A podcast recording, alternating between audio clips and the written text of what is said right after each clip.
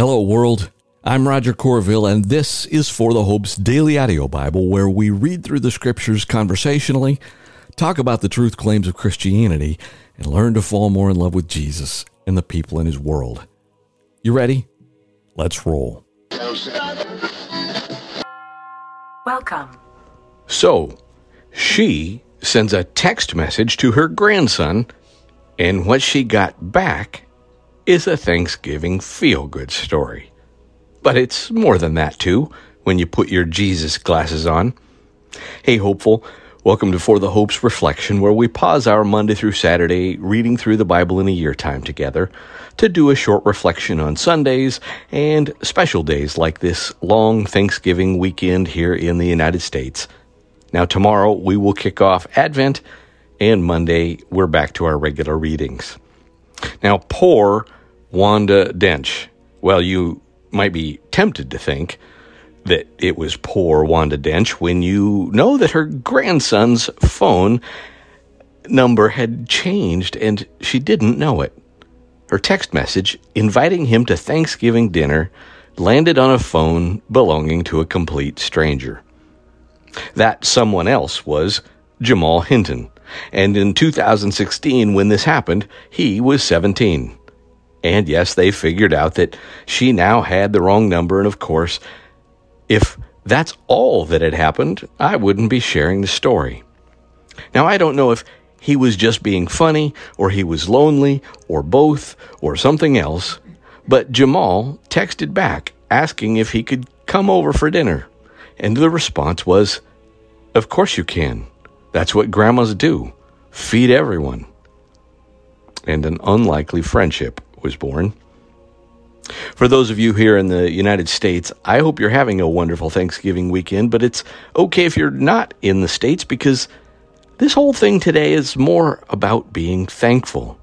And the fact that I think we all can know that when we get to the end of our lives, it'll be relationships, not stuff, that make all the difference. For Wanda and Jamal, generations and race were no barrier to real connection. But it's about even more than that, in a way, too.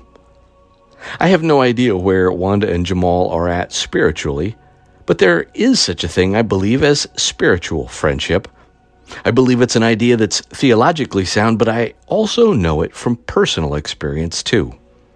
You see, while I'm still blessed to have my real mom around, I also have a second mom. That's actually what I call her.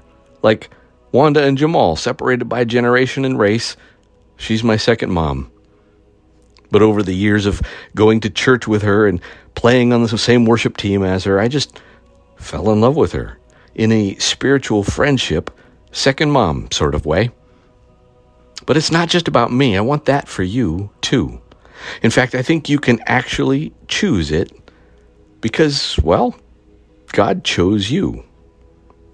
2 Corinthians chapter 5 verse 18 says God has reconciled us to himself through Christ, meaning he's created that spiritual connection and has given us the ministry of reconciliation. But let me point out one thing. Have you ever experienced the difference between someone treating you relationally versus transactionally? Now, I'm going to betray a bit of my theology here, but I think it's problematic to go around and befriending people because you want to convert them. That doesn't mean we don't want them to know Jesus, but be a friend to them, and both of your worlds change. Now, I know it's hard, particularly as adults, to invest time in new friendship. So let me point out one distinction between normal friendships and spiritual friendships that might just help you put it in context. Normal friendships are usually formed around commonalities, right? You like the same stuff, you do the same stuff, you talk about the same stuff. But spiritual friendships may have that too, but importantly, there is an element that Paul sums up to the Thessalonians when he says, encourage one another and build each other up. You don't have to both like football or the same band. You don't even have to be the same race, gender, or age to do that.